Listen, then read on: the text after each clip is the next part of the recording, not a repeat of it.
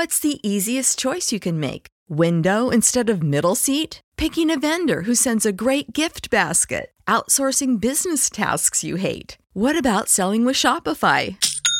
Whether you're selling a little or a lot, Shopify helps you do your thing, however you cha-ching. Shopify is the global commerce platform that helps you sell at every stage of your business. From the launch your online shop stage to the first real-life store stage. All the way to the, did we just hit a million orders stage? Shopify's there to help you grow. Whether you're selling scented soap or offering outdoor outfits, Shopify helps you sell. Wherever and whatever you're selling, Shopify's got you covered. Sign up for a $1 per month trial period at shopify.com/try. Go to shopify.com/try now to grow your business, no matter what stage you're in. Shopify.com/try. When you need mealtime inspiration, it's worth shopping Kroger, where you'll find over 30,000 mouth-watering choices that excite your inner foodie. And no matter what tasty choice you make, you'll enjoy our everyday low prices, plus extra ways to save, like digital coupons worth over $600 each week. You can also save up to $1 off per gallon at the pump with fuel points. More savings and more inspiring flavors make shopping Kroger worth it every time. Kroger, fresh for everyone. Fuel restrictions apply. Il primo tentativo di mandare un razzo sulla Luna avvenne nel 1954 e fu un fallimento. Il missile, probabilmente a causa di un difetto strutturale nei meccanismi di guida, ricadde infatti sulla Terra, provocando una decina di vittime. Anche se non era munito di una testata esplosiva, il razzo, perché il suo impatto sulla superficie lunare potesse essere osservato da Terra, portava un potenziomotore Barton, destinato a caricarsi durante tutto il percorso attraverso lo spazio per accumulare un potenziale elettrico tale da causare, scaricandosi di colpo nell'impatto con la Luna, un lampo migliaia di volte più luminoso di qualsiasi fulmine. Così inizia Assurdo Universo di Frederick Brown e così inizia la puntata 2 di Fantascientificast.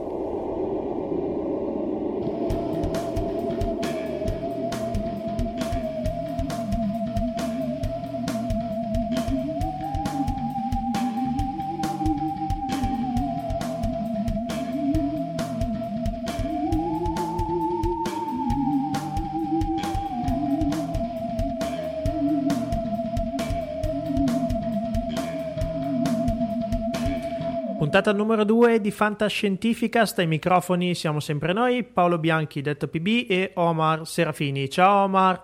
Ciao Paolo, ciao a tutti gli ascoltatori. Che dire della puntata 1?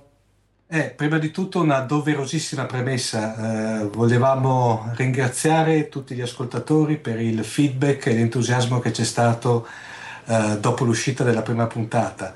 Che dirvi ragazzi, vedremo di essere ancora e di soddisfare ancora le vostre aspettative. Per adesso un grossissimo grazie. Abbiamo anche ricevuto qualche commento in merito ai futuri argomenti da trattare piuttosto che il taglio da dare al podcast. Noi ce la metteremo tutta, tanti argomenti che avete suggerito sono già in lista d'attesa, possiamo dire così. Sì, direi di sì, li abbiamo messi in coda, come si suol dire. Perché comunque, come sapete, l'universo fantascientifico è veramente vasto e per trattarlo tutto serviranno molte puntate. Direi di iniziare dando quelli che sono i nostri contatti, ovvero la mail info@fantascientificas.it. Direi il sito internet che è www.fantascientificast.it. Giustamente. E poi ci trovate sui social network, su Facebook alla pagina Fantascientificast, oppure anche su Twitter, account Fantascicast. Sì. Siete davvero in tanti che ci hanno contattato. Cosa molto importante, a nostro avviso, è sostenerci anche su iTunes. In molti hanno già espresso il loro apprezzamento al podcast mettendoci qualche stellina, e qualche commento molto positivo. Noi vi ringraziamo e vi suggeriamo, nel caso non l'abbiate ancora fatto, di passare su iTunes per lasciare una recensione. Ci aiuta molto e il lavoro va avanti anche grazie al vostro sostegno di questo tipo. Bene. Direi di allora passare al primo argomento di oggi e ovviamente al primo ospite attesissimo. My God, it's full of stars.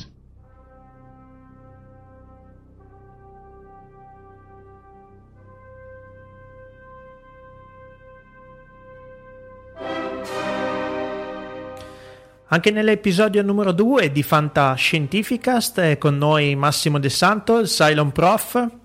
Ciao Max. Cari, eccoci. Ciao Max. Senti Paolo, ma dimmi. Tu stai naturalmente, hai spiegato ai nostri ascoltatori che la mia voce naturale non è questa. No, ovviamente è modulata. Sono costretto a utilizzare un modulatore per non, che non si capisca proprio direttamente la mia natura silone. Esatto, by your command. No, abbiamo un sofisticatissimo traduttore universale anche che traduce dal silonese all'italiano, giusto? Sì, una serie di transistor. Silonico si dice. Silonico. Come in ogni puntata di Fantascientificast, Max è qui per raccontarci qualcosa della fantascienza Gold Edition, diciamo, e questa settimana ci parlerà di un autore molto particolare americano, Frederick William Brown. È bravo, esattamente, perché in realtà sono stato indeciso sull'esordio, vi ricordate, già l'avevo raccontato, perché questo scrittore in particolare ha prodotto un romanzo che si intitola Assurdo Universo, in originale What a Mad Universe, che era presente in una edizione omnibus Mondadori, un librone azzurro datato 1972, ahimè queste citazioni poi fanno capire anche a me quanto indietro nel tempo affonda la mia passione per la fantascienza. Come io me lo ricordo ancora, questo è stato, vi ricordate, con 2001 Odissea nello spazio ha avuto un imprinting cinematografico, con questo librone che conteneva 7 tra racconti e romanzi brevi.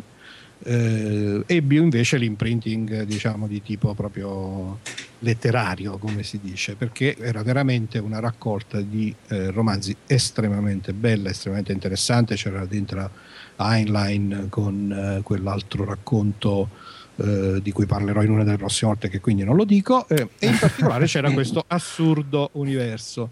Assurdo Universo, nella prefazione a cura di Fruttero e Lucentini, veniva definito come la prolegomeni a ogni futura metafisica che voglia dirsi fantascienza.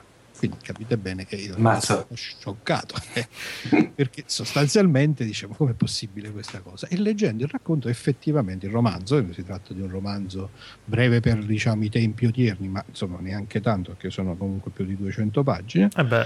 E leggendo il racconto, il romanzo in questione, effettivamente dovetti dar ragione, credo che fosse proprio Fruttero l'estensore di quella prefazione. Ora, Frederick Brown è, diciamo, appunto uno di quegli autori classici, no? Sto leggendo in diretta che è nato nel 1906 ed è morto nel 1972, e i romanzi di cui parliamo sono datati negli anni 50. Io in realtà oggi 49.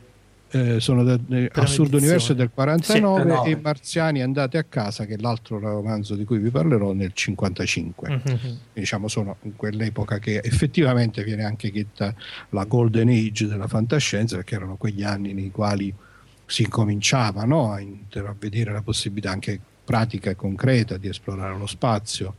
Gli anni in cui sono stati sviluppati un po' tutti i temi. È stato un po' il progresso della Guerra Fredda e poi con la successiva corsa alla conquista dello spazio. Comunque erano ancora anni in cui veramente non si sapeva niente di quello che l'uomo avrebbe incontrato andando nello spazio. Come dire, la fantasia era un po' più libera. Ma Frederick Brown, che peraltro vanta una carriera molto ampia di scrittore di gialli, di sceneggiatore, dicevamo un attimo fa, ha sceneggiato un episodio famosissimo di Star Trek, l'Arena. Esatto. Frederick Brown aveva un talento particolare che era questa sua vena, diciamo, dell'assurdo, cioè questa sua capacità di costruire paradossi e di raccontare storie della vita reale assolutamente credibili per certi versi, insinuando però in queste storie poi dei punti di vista, dei particolari, delle sfumature da prima che poi mano a mano diventano invece in un crescendo, no? Fanno capire che quello che era stato un inizio del tutto tranquillo poi minacciava di trasformarsi in un cambiamento radicale della propria percezione della realtà, e lo fa in maniera sempre molto arguta, molto divertente. Per cui, leggendo oggi, dimmi Omar. Per cui diciamo paradossi ma assolutamente plausibili praticamente. Sottili più che altro, plausibili, convincenti nel modo di raccontarli, e poi, come dire, c'è questa sensazione di cui si vede secondo me la mano del giallista, cioè queste storie che cominciano in una maniera assolutamente normale per certi versi, e poi invece ecco che c'è l'impatto all'interno della storia di elementi di fantascienza pura e, come diremo tra poco, sì, assolutamente fondante. Infatti, la lettura è assolutamente godibile, questo volevo dire, cioè oggi a distanza di 60 anni quasi, no quasi 60 anni, i racconti, i romanzi sono assolutamente leggibili, non fanno una grinza, attuali diciamo. Evidentemente sono un po' datati nell'ambientazione contemporanea, no? Le storie partono, come dicevo, da una descrizione della realtà degli anni 50, quindi sono datati solo in questo, però poi nell'andare avanti della storia, nel racconto che tu leggi, nelle avventure che si vivono, nelle idee che vengono proposte, effettivamente c'è questo senso arguto. Mi viene in mente addirittura di paragonarlo a Swift, no? Alla capacità di raccontare appunto con ironia dei tratti della società contemporanea. Scusami, ho interrotto Omar che mi pare stesse dicendo qualcosa. No, stavo praticamente dicendo che tra l'altro prima dicevi del fatto della natura giallistica di Frederick Brown. In effetti, se non ricordo male, Assurdo Universo comincia in una maniera del tutto normale, neanche un romanzo di fantascienza. Assolutamente, sembra la cosa che accomuna i due romanzi di cui voglio parlare, che sono appunto, ripetiamo, Assurdo Universo e Marziani Andate a Casa, è che il protagonista in qualche maniera ha a che fare con la fantascienza. Quindi diciamo, da questo punto di vista è anche molto divertente il fatto che il racconto di fantascienza viene costruito attorno a uno che si occupa per professione di fantascienza. Infatti in ambedue, diciamo, i romanzi il protagonista è uno scrittore di fantascienza, nel caso di Marziani Andate a Casa, oppure il direttore di una rivista di racconti di fantascienza, nel caso di Assurdo Universo, che però è anche lui uno scrittore, quindi diciamo questa è una cosa estremamente divertente, no? Perché è come un po' una riflessione sulla fantascienza da dentro la fantascienza. Assurdo Universo autobiografico in qualche modo? Io credo anche che sia abbastanza autobiografica, ma soprattutto forse lui voleva mettere in luce, come dire, il punto di vista, no? Questa capacità da parte dello scrittore di fantascienza di osservare la realtà e di immaginarne degli sviluppi assolutamente imprevedibili, no? In ambedue i casi io racconterò brevemente la trama dei romanzi, ma senza entrare nei dettagli come abbiamo fatto la volta scorsa con 2001 di Seno Spazio, perché appunto poi la vena giallistica di Frederick Brown fa sì che la lettura contenga degli elementi di sorpresa che poi comunque è bene non svelare fino in fondo. Quindi è un minimo spoiler alert, dobbiamo farlo. Se uno volesse, come al solito, raccogliere un consiglio proprio da lettore, supponiamo che il nostro ascoltatore sia alla ricerca di libri da leggere per poi godere un commento sugli stessi, e forse è bene che si fermi proprio qui con i due titoli che abbiamo citato, se li legge, e poi torna ad ascoltare il nostro podcast. Ma comunque noi non sveleremo niente di particolare. Assolutamente no. Comunque si può raccontare quella che è la sostanza della cosa senza svelarne, senza togliere nessun piacere alla lettura stessa. Assurdo Universo, come dicevamo prima, è certamente un libro che qualunque appassionato di fantascienza deve leggere, perché contiene una metateoria sull'universo. E sostanzialmente, peraltro, è una cosa che l'avevo anticipato nel fuori onda, che secondo me lancia uno spunto interessante anche per Scientificast, è una cosa che si ritrova oggi nel cosiddetto principio antropico, non so se lo conoscete. Vagamente. No. Bene, allora vi ho lanciato una cosa di Scientificast. Torniamo invece a Fantascientificast. Assurdo Universo si fonda sull'idea che esistono infiniti universi. Ah, ok. e che quindi sostanzialmente noi viviamo in uno di questi infiniti universi che sono normalmente separati gli uni dagli altri, e quando diciamo infiniti. Cito, ho cercato prima un piccolissimo brano da leggere, e qui abbiamo uno dei protagonisti che dice all'altro: l'infinito in realtà non è una cosa che si possa afferrare completamente, pure esistono un numero infinito di universi. Ma dove? In dimensioni parallele? La dimensione non è che un attributo di un universo, valido soltanto in quel particolare universo. Da qualunque altro punto di vista, un universo, esso stesso un'infinità di spazio, non è che un punto senza dimensioni. C'è un'infinità di punti sulla capocchia di uno spillo, quanti in un universo infinito, oppure in un'infinità di universi infiniti. E l'infinito elevato a una potenza infinita è ancora soltanto infinito, capisci? Questo dialogo che rende chiaramente la situazione nel quale il nostro protagonista si trova è svolto tra appunto il protagonista della storia, questo direttore di una rivista di fantascienza, e un cervello meccanico chiamato Mecchi, con le due K e la Y finale, che fa un po' da Deus ex machina, no? Nel racconto stesso, nel romanzo stesso.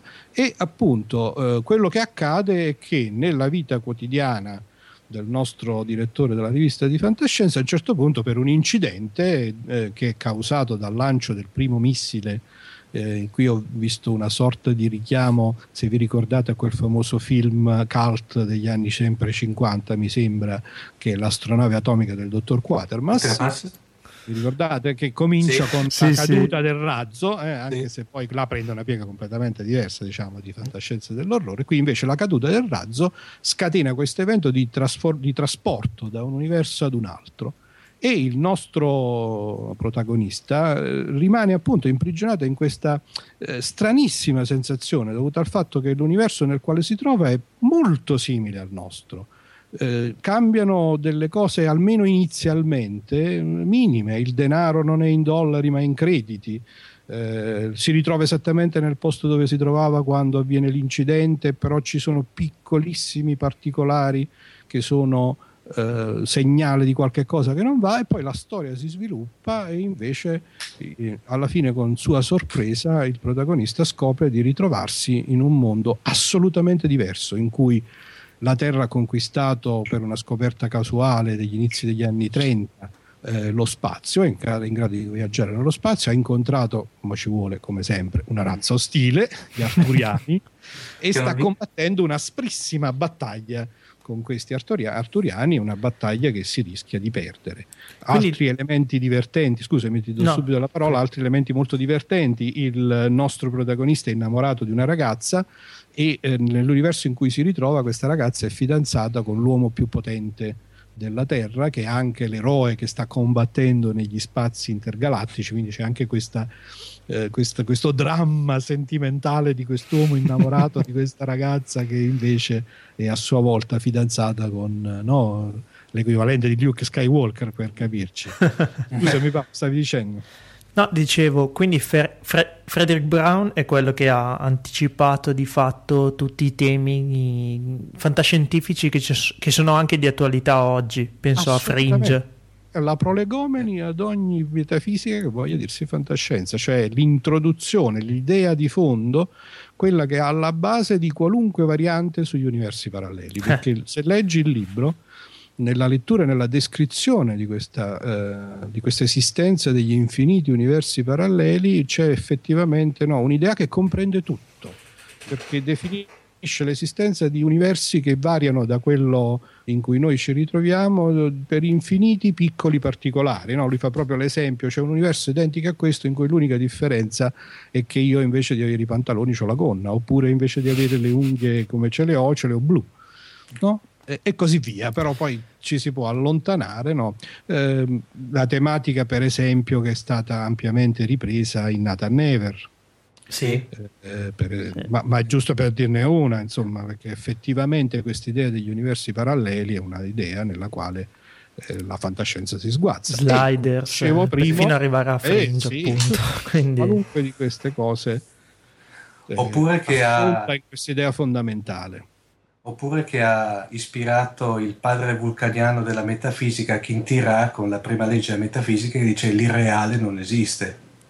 Esatto, un'ottima versione di quest'idea. L'irreale non esiste perché se ci sono infiniti universi, tutto può essere reale. Cosa possiamo immaginare esiste.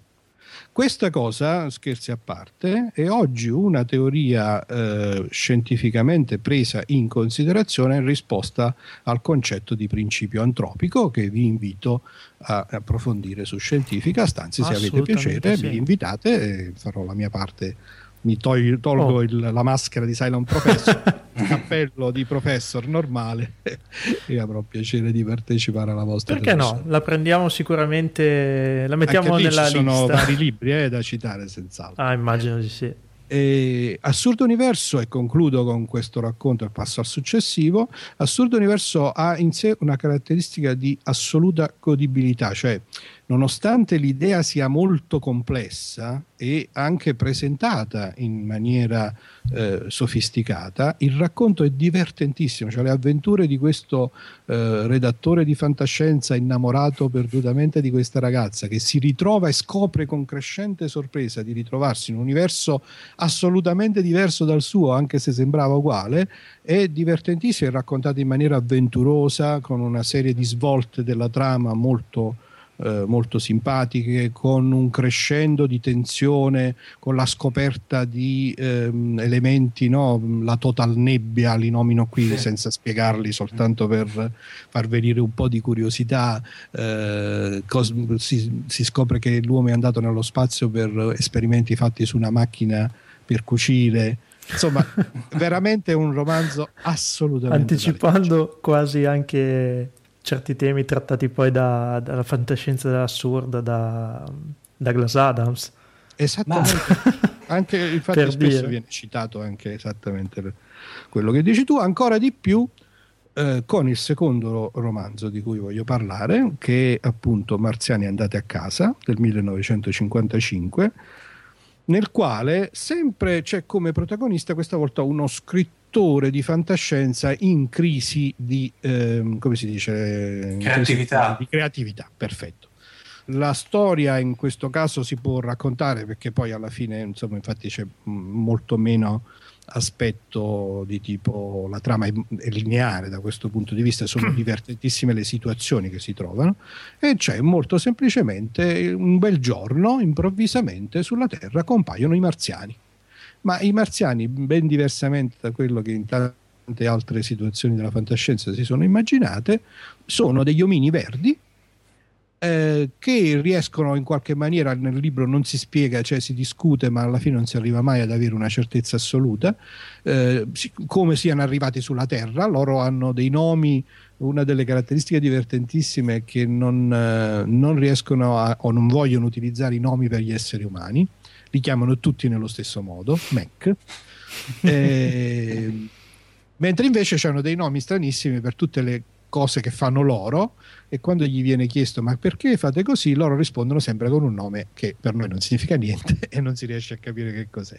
In particolare si immagina che si siano teletrasportati, anche perché hanno la caratteristica di poter entrare in qualunque luogo, sono di fatto intangibili, non gli si può fare del male né loro possono fare del male, però hanno un piccolo difetto, sono assolutamente, come potremmo dire, maleducati, invadenti, antipatici, e si divertono quindi pazzescamente a sbeffeggiare l'umanità in tutte le sue caratteristiche sbeffeggiabili. Ovviamente, per esempio, si divertono ad osservare e a, se possibile, inibire tutte le attività sessuali. C'è questa divertentissima sequenza di scene nelle quali varie coppie si trovano ad affrontare questi marziani che si siedono, sai, tipo età beta, si siedono sul pomolo del letto e dice no, ma andate avanti tranquilli, non vi preoccupate, non fate caso a me. E loro dicono va bene, non fa niente, mettiamoci sotto le coperte, no? Perché in particolare c'è una scena con una coppietta di freschi sposi, quindi vi lascio immaginare, no? Si riesce. E questa cosa viene poi, i marziani svelano tutti i segreti, provano particolare divertimento a svelare tutti i segreti di Stato. C'è una divertentissima scena in cui un capo di stato maggiore dell'esercito americano si suicida perché si accorge che tutto quello che aveva nascosto con livelli di segretezza incommensurabili è stato riportato sulla stampa e su tutti i media dai marziani in questione, e aggiungono a questa loro voglia di svelare sempre, di dire sempre tutta la verità, di non voler nascondere niente, eccetera, eccetera, è che i marziani lo fanno con cattiveria, cioè lo fanno apposta per mettere in luce, no, i difetti dell'umanità, della società. In tutto questo si innesta, no? Quindi il racconto, il romanzo, anche qui siamo su un paio di centinaia di pagine. Il romanzo è di fatto una serie, no? di sketch, di scene, di descrizioni di quelle che sono le reazioni dell'umanità a questo stato delle cose, con un delirio, no? Crescente, no? Capite bene che una situazione di questo tipo fa saltare tutte le convenzioni della società. In questo si innesta la storia di questo scrittore di fantascienza in maniera un po', in maniera un po' strana, viene insinuato il sospetto che la causa di tutto ciò, cioè perché varie volte nel romanzo ci si chiede: ma perché sono venuti solo adesso i marziani? Perché sono qui ora? E in qualche modo Brown suggerisce che la colpa potrebbe anche essere dello scrittore di fantascienza. Se ci pensate un attimo, quindi questo che è evidentemente un romanzo che ha lo scopo, no, di utilizzare questa idea fantascientifica per mettere in discussione e portare alla luce tutte le contraddizioni della nostra società, pensate 1955, che significava parlare di sesso, parlare di segreti militari, parlare di no, tutte queste cose. Bella. E nello stesso tempo, vedi, lui dice: la causa di tutto questo chi è? È lo scrittore di fantascienza, cioè quello che è capace di andare al di là delle convenzioni, di immaginarsi quello che succede, qualcosa di diverso, alternativo, diciamo. Poi improvvisamente c'è la svolta finale e mi pare che con una frase del tipo 146 giorni 23 ore e 2 minuti dopo la loro comparsa i marziani scomparvero dopo aver seminato scopo, assolutamente no. E c'è un finale, una terza parte, un finale in cui si innestano varie linee di racconto che sono state distribuite lungo il romanzo, in cui vengono proposte, diciamo, all'attenzione del lettore, che è abbastanza frastornato alla fine di tutto questo, vengono proposte 3 o 4 soluzioni, no? Diciamo spiegazioni del come, perché, quando e dove se ne sono andati e sono venuti i marziani, che anche quello trovo che è un capitolo assolutamente divertentissimo e stupefacente della capacità di questo scrittore di seminare, no? di lasciare nel lettore questa sensazione contemporaneamente di divertimento, di riflessione, di pensieri, di indagine su quella che è quelle che sono le caratteristiche della nostra umanità e della nostra società, che la fantascienza molto spesso ci aiuta ad indagare. Frederick Brown ha scritto vari altri racconti e vari altri romanzi di fantascienza. Cito Vagabondo dello spazio, Agli strani suicidi di Bartlesville, che comunque vale senz'altro la pena di leggere, ma raccomando in assoluto, come si è capito, Assurdo Universo e Marziani Andate a Casa come un capitolo assolutamente immancabile della biblioteca di qualunque appassionato di fantascienza. Mi meraviglio che non abbiano mai fatto un film di Assurdo Universo. Leggo. Attenzione. Esatto. Assurdo Universo? No, esatto. C'è stato un tentativo, addirittura italiano. Allora non lo Fellini conosco. Pare che abbia acquisito i diritti e ha firmato un contratto con De Laurenti, no. E poi non l'ha fatto. Non l'ha fatto. Infatti, diciamo, mentre invece di Marziani Andate a Casa è stato, ahimè, fatto una libera interpretazione. In Italia è stata presentata con una ridicola traduzione del titolo che voleva imitare il successo di Balle Spaziali, vi ricordate, no? La parodia di Star Wars di Mel Brooks. Di Mel Brooks. Balle Spaziali ebbe un grosso successo, e allora il titolo di questa versione di Marziani Andate a Casa era Balle Spaziali 2, riferendosi evidentemente a questo fatto che i marziani raccontassero balle, cosa che peraltro tradisce lo spirito del libro, perché è tutto il contrario. Il libro mette in evidenza che i marziani non raccontano balle, ma piuttosto svelano i misteri. Penso che c'è tanta fantascienza di un certo livello che non è mai stata portata al cinema. Peccato. Diciamo che c'è ancora possibilità. Sarebbero stati perfetti. Adesso che ci fate pensare, che lo sa, Fellini diciamo che non ce l'ha fatta. Ecco. No. Chissà che non ce la faccia qualcun altro. Poi, come dicevi tu, capita, magari appunto vengono più volte, ho visto capitare questo fatto, vengono opzionate le trame e poi per tantissimi motivi la produzione di un film è indubbiamente un'opera notevole in termini finanziari, di tempo e di risorse, e quindi molto spesso capita che non va a termine. Comunque, film a parte, ragazzi, vi assicuro che la lettura di questi due romanzi vale senz'altro la pena. Tra l'altro Assurdo Universo, caspita, sarebbe molto cinematografica come trama, secondo me, perché c'entra un po' di tutto, c'è la space opera, c'è l'ironia, c'è tutto.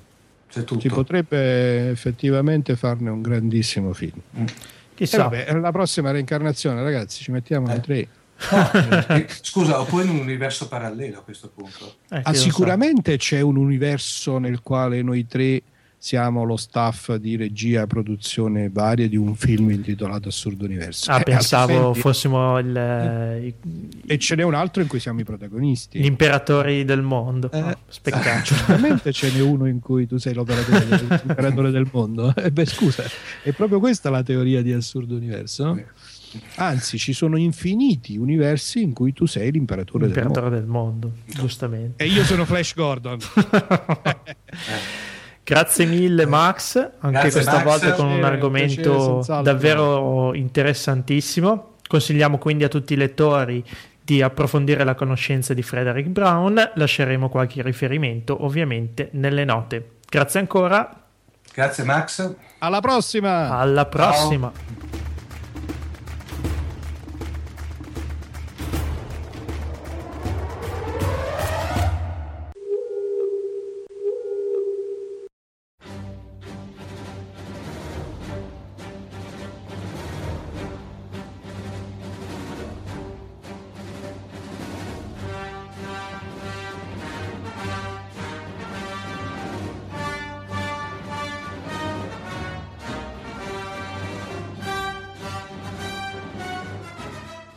Ciao a tutti i nostri ascoltatori, oggi come posso dire situazione speciale, perché abbiamo due quadranti in uno, nel senso che abbiamo creato una sorta di tunnel spaziale e abbiamo unificato due quadranti per parlarvi di due diciamo eventi cinematografici importanti.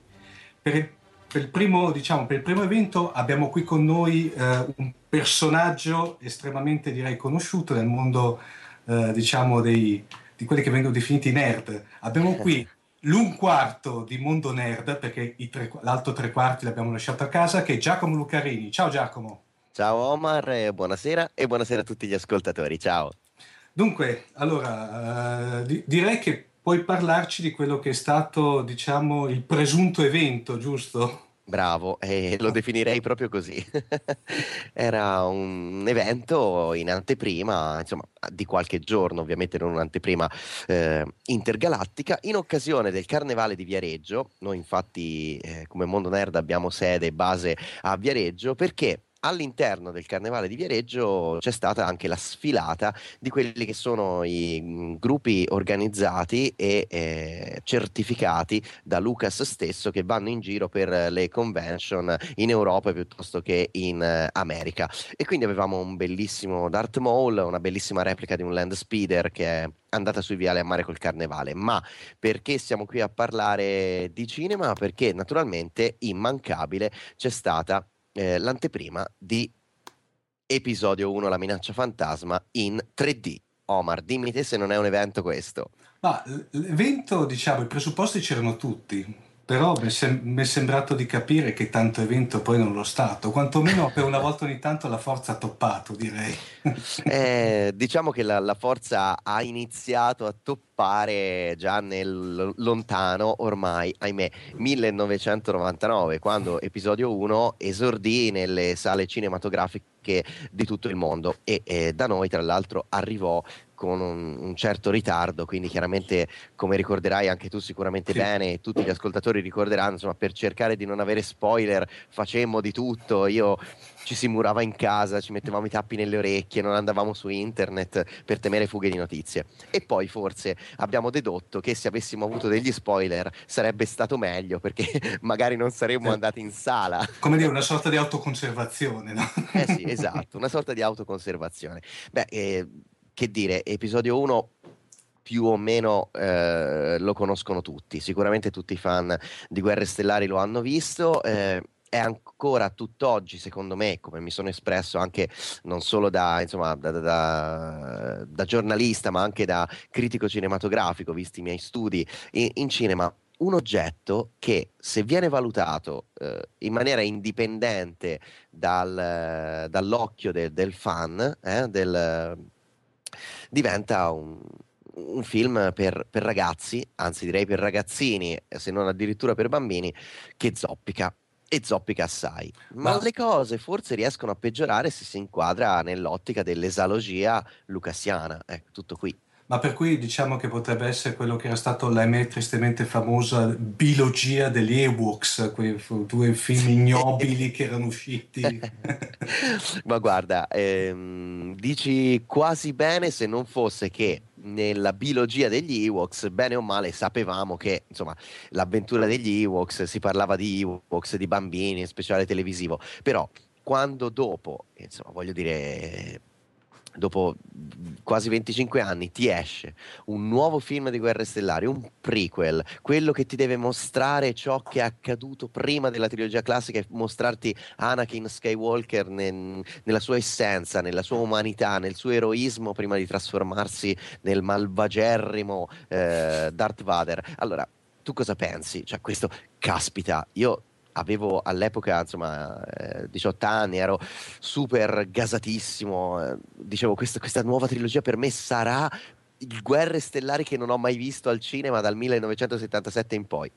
No, è una sorta di i presupposti c'erano tutti, cioè nel senso, presupposti, la storia ci poteva essere tutta, peccato che è andata a finire come è andata a finire. Come sappiamo tutti, cioè era meglio lasciare il passato avvolto nel mistero, perché sicuramente non solo ci avrebbe guadagnato, ma Lucas avrebbe continuato a godere di una certa stima da parte dei suoi ammiratori, perché a ben dire Lucas ha cercato non soltanto di ringiovanire o puntare a un target troppo, diciamo così, ha voluto puntare a un target nuovo, quasi riazzerando ciò che era la saga nella sua essenza. Il primo Guerre Stellari, possiamo dire tutto tranne che sia un film per bambini, insomma ci sono situazioni piuttosto che battute che vanno a colpire una sensibilità ben più adulta, anche se in realtà è un film per ragazzi quasi perfetto, il primo Guerre Stellari. C'era anche da dire che in effetti il primo Guerre Stellari, cioè anche nella prima trilogia, si era partiti con un primo episodio, uno scurissimo ed adultissimo, L'impero colpisce ancora, e i presupposti del degrado della seconda trilogia si erano già visti però nel Ritorno dello Jedi, se non sbaglio. Purtroppo sì, il Ritorno dello Jedi era un terzo di quel film, era veramente un'involuzione clamorosa nella comunicazione del messaggio. Ora, al di là del fatto che alla fine la distruzione della seconda morte nera e la salvezza della galassia è praticamente merito degli Ewoks, quindi hanno poco da dire i fan intransigenti, grazie agli Ewoks che salvano le chiappe a Han Solo e la principessa durante il loro attacco sulla luna boscosa di Endor, riesce a salvarsi l'universo. E quindi sì, già lì un campanello d'allarme poteva suonare, ma ragazzi, che si arrivasse a Jar Jar Binks, chi ci avrebbe pensato?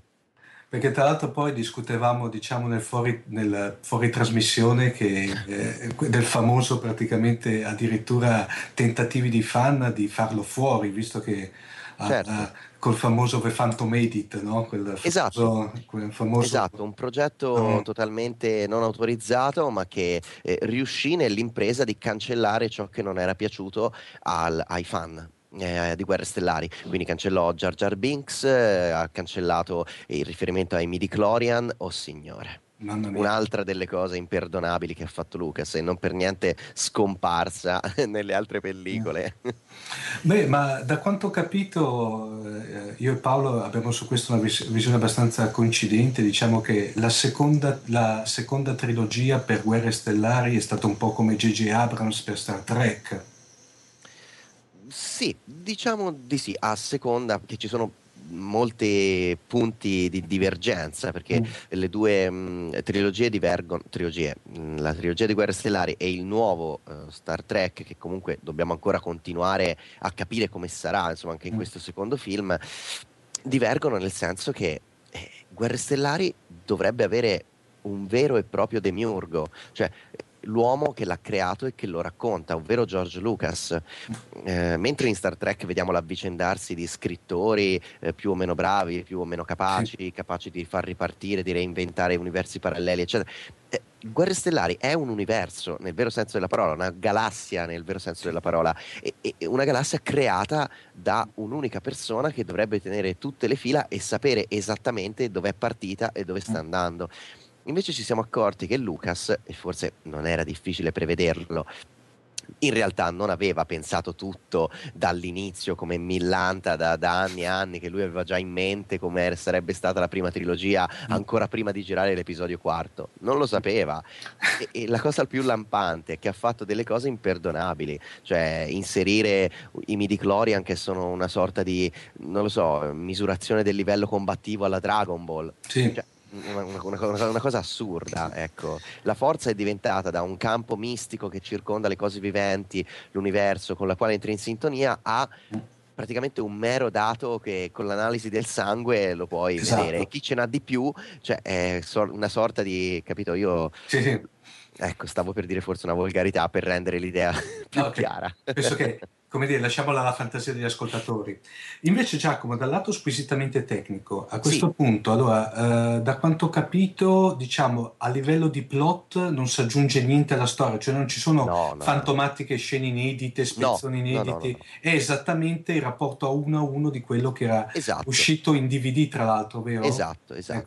Il rapporto 1-1 in scala proprio originale, niente viene tolto, niente viene aggiunto, gli effetti speciali sono gli stessi, e c'è da dire che comunque sia tutto si può dire, tranne che il comparto tecnico della Lucas e della sua Industrial Light and Magic sia di secondo ordine, perché insomma il comparto visivo, dalla fotografia alle scenografie, agli effetti speciali in computer grafica, oppure quelli realizzati in lattice come le maschere di alcuni alieni, e viva Dio c'è ancora un po' di artigianato anche nelle pellicole di oggi, non sono invecchiati di un giorno. Nel 99 erano assolutamente sbalorditivi, è inutile girarci intorno, e ancora oggi sembrano di un film sfornato l'altro ieri. Quindi sotto il comparto tecnico tutto fila ancora liscio, e il 3D è di una professionalità intoccabile, perché cioè, episodio 1 è episodio 1, un film in 2D riconvertito in 3D è un film 2D riconvertito in 3D, come sappiamo bene, ne abbiamo avuto degli esempi eclatanti, che ne so, Scontro tra Titani, che era una boiata riconvertito in corsa, e era penoso sotto quel profilo il 3D, come tanti altri esempi.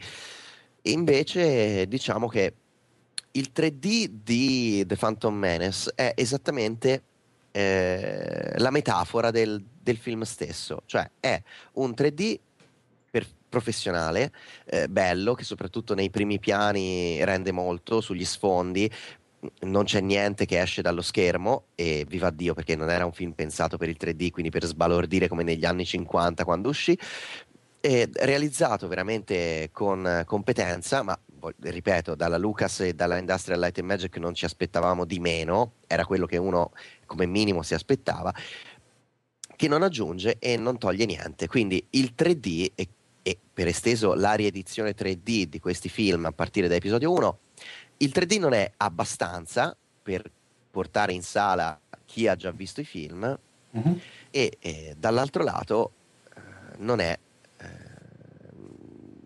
determinante nella strategia complessiva della trilogia e delle trilogie di Guerre Stellari. Quindi è semplicemente Lucas che, come sappiamo, come ogni buon tecnocrate, come è James Cameron, tanto per fare un esempio, deve timbrare il cartellino a ogni uscita di una nuova tecnologia. Ogni volta che si svolta l'angolo lui ci vuole essere. Quindi quando ci fu l'esplosione della computer grafica, prese la vecchia trilogia e ci mise gli effetti speciali in computer grafica, adesso c'è il 3D e quindi lui prende i film e li rimasterizza con gli effetti 3D e poi chi lo sa, insomma, dove ci porterà Lucas. Il problema è che non so, ecco, a distanza comunque di un decennio, quanti nuovi fan ti puoi conquistare e quanti di quelli vecchi ti torneranno a vedere, soprattutto la nuova trilogia, ecco, sì. Diciamo così. Per cui, diciamo, in questo caso il 3D non è molto di appeal, per intenderci, o se non altro è, come dici te giustamente, una mera operazione commerciale a questo punto. Sì, perché per quanto possa essere molto bello e non stridente, sicuramente anche discreto nella sua ottima realizzazione, non è il motivo per cui andare a vedere un film che per 2 ore e 20 ti ripropone quello che hai già visto e probabilmente hai anche detestato. Ecco. È tutto qui. Bene, invece io quello che sono andato a vedere sempre diciamo il fine settimana scorso. In questo caso invece il 3D è una parte fondamentale. Diciamo che quello che sono andato a vedere, che nella fattispecie Hugo Cabret di Martin Scorsese, definirlo fantascienza secondo me è sbagliato. Secondo me qui siamo a livello di metafantascienza favolistica. Io premetto subito agli ascoltatori che non l'ho visto e lo andrò a vedere tra un paio di giorni, quindi magari dobbiamo invogliarli, ma si può dire, io dalla sensazione che ho avuto dal trailer è che è una sorta di steampunk un po' all'acqua di rose. Direi di sì. Tieni conto che in effetti tutto allora, cercherò ovviamente di non dar spoiler, perché ecco, diciamo che tutta la storia è incentrata su questi grossi meccanismi di orologi, per intenderci, che a livello poi di 3D, il film ovviamente che si basa anche sulle straordinarie scenografie di Dante Ferretti, che ha peraltro ricostruito questa Parigi degli anni 30 con una cura maniacale. Assolutamente, Dante Ferretti è una garanzia e Scorsese lo sa bene. Ecco. E vedi praticamente questi pendoli, questi ingranaggi che letteralmente ti circondano, che è una cosa veramente a mozzare il fiato. La storia è fondamentalmente un omaggio di Martin Scorsese a quella che è la settima arte, cioè praticamente è proprio un omaggio con un amore assoluto nei riguardi del cinema. E tra l'altro a chi meglio tributare questo omaggio se non a Georges Méliès, praticamente, che è stato il visionario, il padre del cinema, esatto, visionario di fantascienza. Sì. Ed è veramente consigliabile a tutti. Ecco, come ripeto, non aspettatevi un qualcosa a livello fantascientifico, è una stupenda, incredibile e veramente romanticissima storia, anche per cui è veramente simpatica. Tra l'altro poi la notizia interessante è che, non so se adesso diciamo è stata una mera combinazione, lunedì è uscito il nuovo album degli Air, che è fondamentalmente la colonna sonora, si può dire, di Viaggio nella Luna di Georges Méliès. Tra l'altro bisogna dire che gli Air non sono nuovi alle colonne sonore, no? Firmarono la colonna sonora delle Vergini Suicide di Coppola, della Coppola. Esatto. E poi anche gran parte della loro produzione, soprattutto mi pare degli ultimi 2 album, da Walkie Talkie e l'altro subito dopo, che non mi ricordo come mi sfugge adesso, perdonatemi il titolo, era stato già incluso dentro in Lost in Translation, quello. Esatto, sì, sono degli affezionatissimi della Coppola. Ovviamente poi la loro produzione in parte è stata anche ampiamente, io dico, saccheggiata dai vari pubblicitari, nei vari spot pubblicitari, no? Per cui non...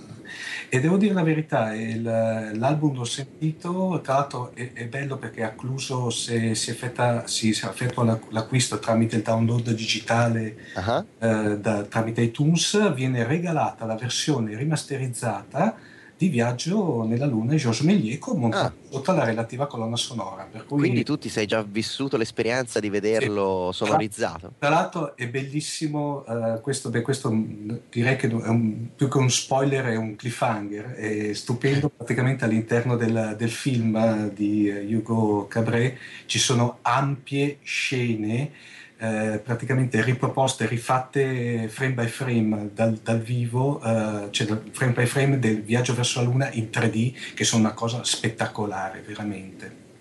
In questo caso, tornando a Hugo Cabret, allora io ti chiedo, però c'entra forse poco la fantascienza ma molto la tecnologia, perché questo è un film nativo 3D, quindi chiaramente il 3D deve essere spettacolare, deve stupire. Allora, diciamo che in questo caso veramente è nato per il 3D, potrebbe essere una sorta, passatemi il parallelo, anche se praticamente può sembrare un po' strano, è veramente come se fosse per Avatar, cioè è nato, concepito per il 3D, però fatto veramente a livelli altissimi in questo caso, cioè per fortuna, cioè, viste anche le forze in campo, era insomma, ragazzi, da aspettarselo.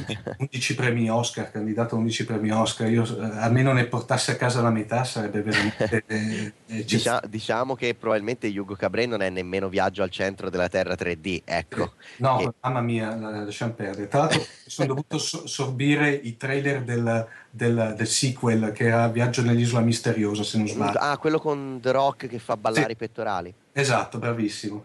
Allucinante.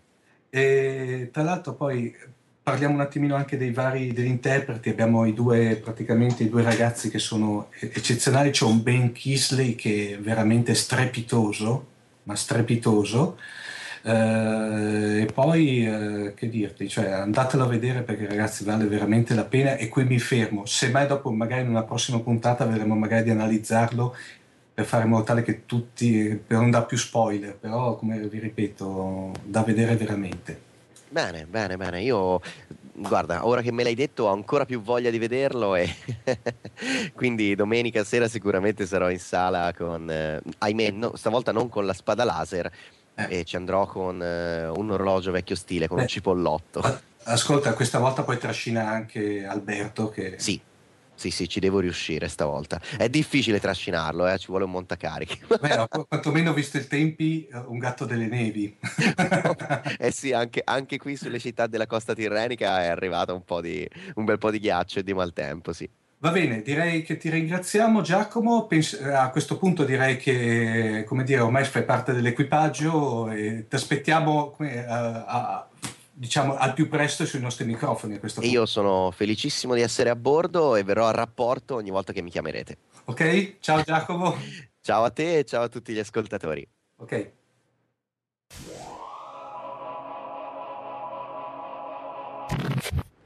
Dunque, raccogliendo i consigli dei nostri ascoltatori, parliamo oggi di una nuova serie televisiva appena uscita. Per far ciò ci avvaliamo della meravigliosa collaborazione di Mister Fantascienza, per cui direttamente da fantascienza.com abbiamo qui S Asterisco, alias Silvio Sosio. Ciao Silvio. Ciao a tutti. Ciao Silvio. Allora, oggi parliamo un po' di questa serie che si intitola Alcatraz. È una serie prodotta da J.J. Abrams, che conoscete benissimo, produttore eclettico che negli ultimi anni si sta dando un sacco da fare, anzi soprattutto negli ultimi mesi si sta dando un sacco da fare, perché questa è addirittura la terza serie che è in circolazione prodotta dal suo gruppo, diciamo dalla sua compagnia di produzione. Sapete di Fringe, che è forse la migliore serie che c'è al momento in programmazione negli Stati Uniti, anche in Italia. Poi c'è Person of Interest, che credo che in Italia non sia ancora arrivata. No, una serie molto carina. Magari ne parliamo un'altra volta. Che faceva Lost, ve lo ricordate? E poi c'è appunto questa Alcatraz che va in onda negli Stati Uniti da metà gennaio e va in onda anche in Italia su Premium Crime da fine gennaio. Premium Crime, scelta strana, perché in effetti è una serie più fantastica che poliziesca, diciamo, anche se la base poliziesca è abbastanza importante. Ecco, entriamo nel contesto un attimo, perché diciamo è una cosa nuova. L'idea è questa. Nel 1963 la prigione di Alcatraz, che tutti conoscono, famosa per essere una delle prigioni più dure degli Stati Uniti, sull'isola di fronte a San Francisco, è stata chiusa e tutti i prigionieri sono stati mandati in altre prigioni per finire le loro pene. Questo dice la storia, ma in realtà non è andata così, dice l'introduzione del telefilm, perché in realtà tutti i prigionieri di Alcatraz, così come pure anche le guardie che si trovavano sull'isola, a un certo punto sono spariti, per cui sono arrivati sull'isola i poliziotti che portavano i cambi di guardia e così via, e hanno trovato l'isola completamente deserta e ne sono spariti tutti. La cosa è stata naturalmente tenuta segreta, e cosa succede? Che 60 anni dopo, cioè adesso, queste persone che sono sparite cominciano a riapparire e naturalmente non sono invecchiate di un giorno, come se avessero viaggiato nel tempo. Non solo, ma a quanto pare hanno delle missioni da compiere che sono state loro assegnate da questo qualcuno che li ha fatti viaggiare nel tempo, e si tratta in genere di missioni per cui devono uccidere qualcuno o rubare qualche cosa con uno scopo che naturalmente non conosciamo. C'è una squadra un po' misteriosa su quest'isola di Alcatraz che si sta occupando di questa faccenda e sta indagando su questa faccenda.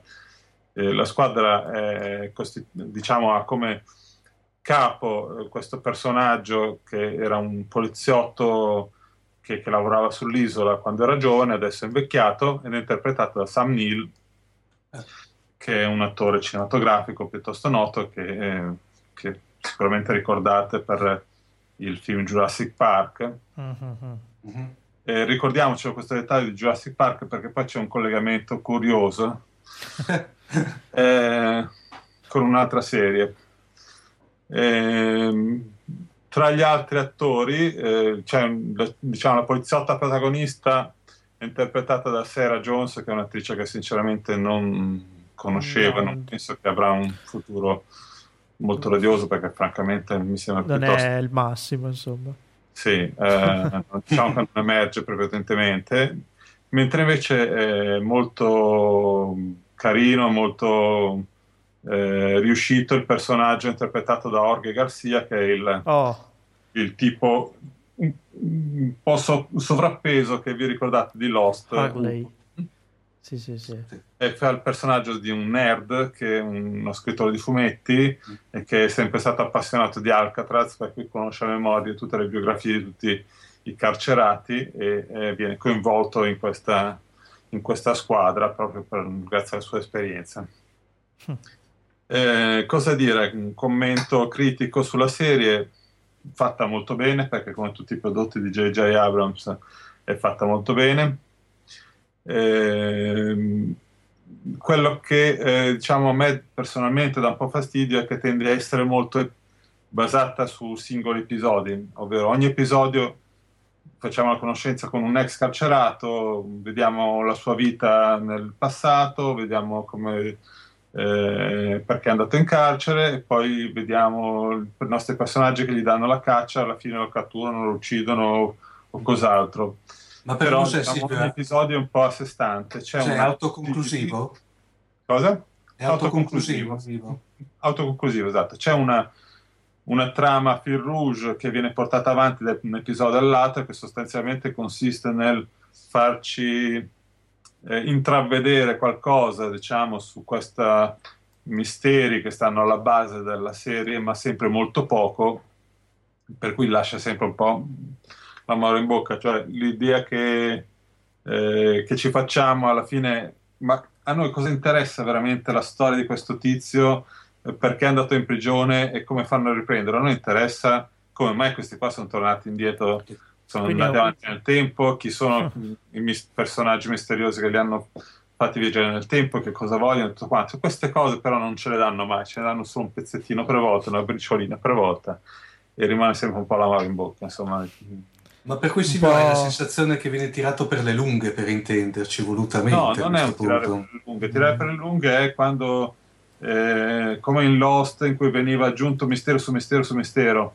Qui hai proprio degli episodi che sono autoconclusivi. Quindi un po' diverso da Lost. Che vediamo anche in altre serie, anche in Person of Interest, per esempio, sempre episodi autoconclusivi. Anche Fringe nell'ultima stagione è diventata molto...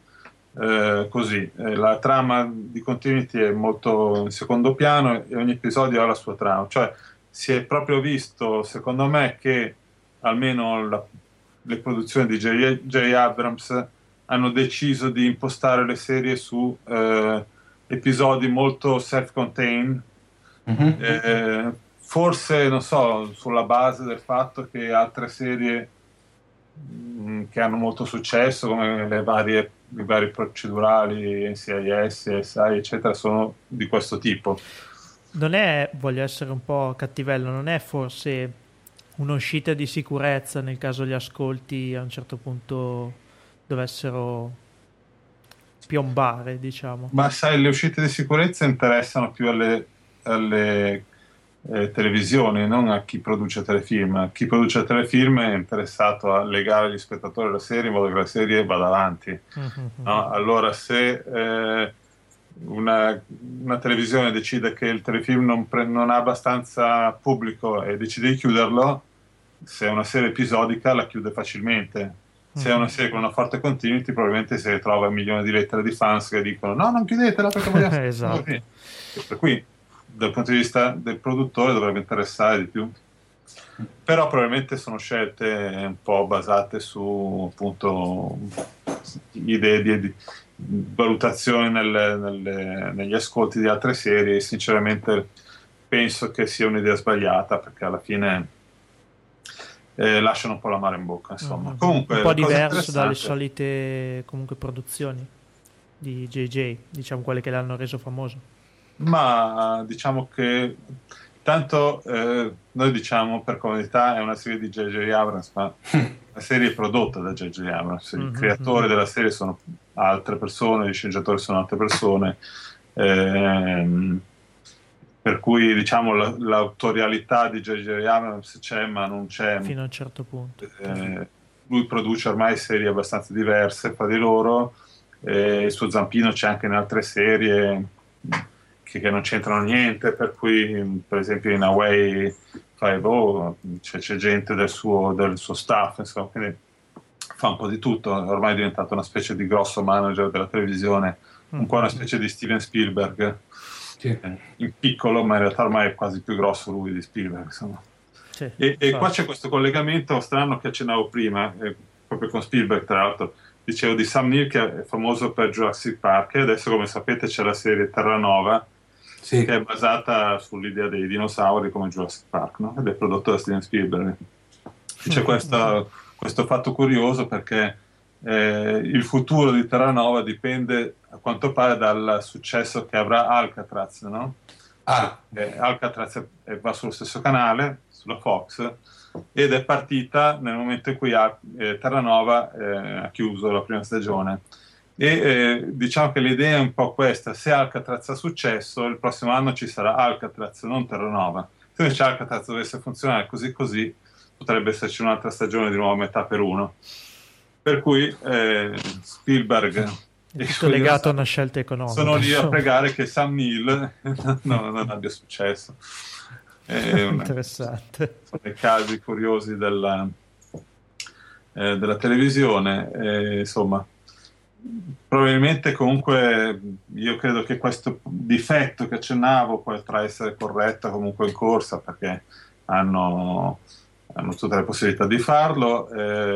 Ho già visto, per esempio, che anche Person of Interest, che anche lei era molto episodica, sta cominciando a introdurre più elementi di continuity nelle ultime puntate, per cui forse si sono resi conto che non era proprio la strada migliore. E direi che da entrambe queste serie può venire fuori qualcosa di interessante, se se migliorano da questo punto di vista. Va bene, le seguiremo sicuramente con attenzione nel loro evolversi. Tu sarai la persona di riferimento poi per raccontarci un attimino anche gli andamenti di questi dietro le quinte, diciamo. È interessante conoscere queste battaglie, diciamo, di ascolti per determinare chi sarà la serie vincitrice. Un po' il gioco della torre, no? Per intenderci. Sì, devo dire che io negli ultimi tempi non terrei tantissimo. Avrei una torre abbastanza disadorna, perché non è che... No, in effetti. Sì. Va bene. Silvio, va bene, grazie. La prossima volta vi parlerò di qualche altra serie, magari di The River, che è iniziata settimana scorsa, che è una serie abbastanza strana. Ottimo. Mm-hmm. Va benissimo, questo canale un attimo con l'attualità sicuramente sarà apprezzato dai nostri ascoltatori. Noi ti ringraziamo, Silvio, e ti diamo l'appuntamento alla prossima puntata. Grazie a voi, a presto. Ciao Silvio. Ciao. Con l'intervento di Silvio Sosio di fantascienza.com si conclude questa puntata numero 2 di Fantascientificast. Ringraziamo voi che avete scaricato e state diffondendo il verbo di Fantascientificast in lungo e largo per il web, e ringraziamo i nostri ospiti fissi che come ogni 15 giorni danno valore aggiunto, e che valore aggiunto direi, alla trasmissione. Dunque, in chiusura ricordiamo anche velocemente i nostri contatti, che sono la mail info@fantascientificast.it, il web che è www.fantascientificast.it e i nostri due canali su Facebook e su Twitter. Cercateci, insomma. E direi che, dato che siamo in tema Guerre Stellari, dovremmo fare un saluto a tema. E quindi che la forza sia con voi. Ed occhio ai Midi-Clorian. Non si sa mai. Ciao. Ciao.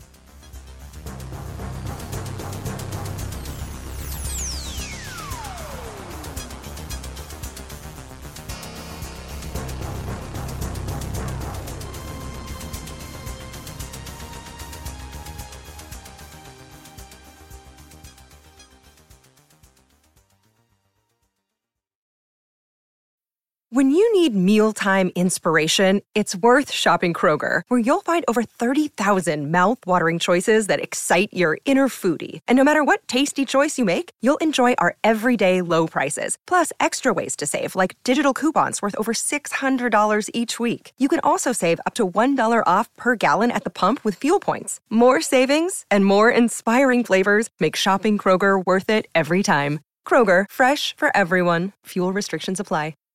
Save big on brunch for mom, all in the Kroger app.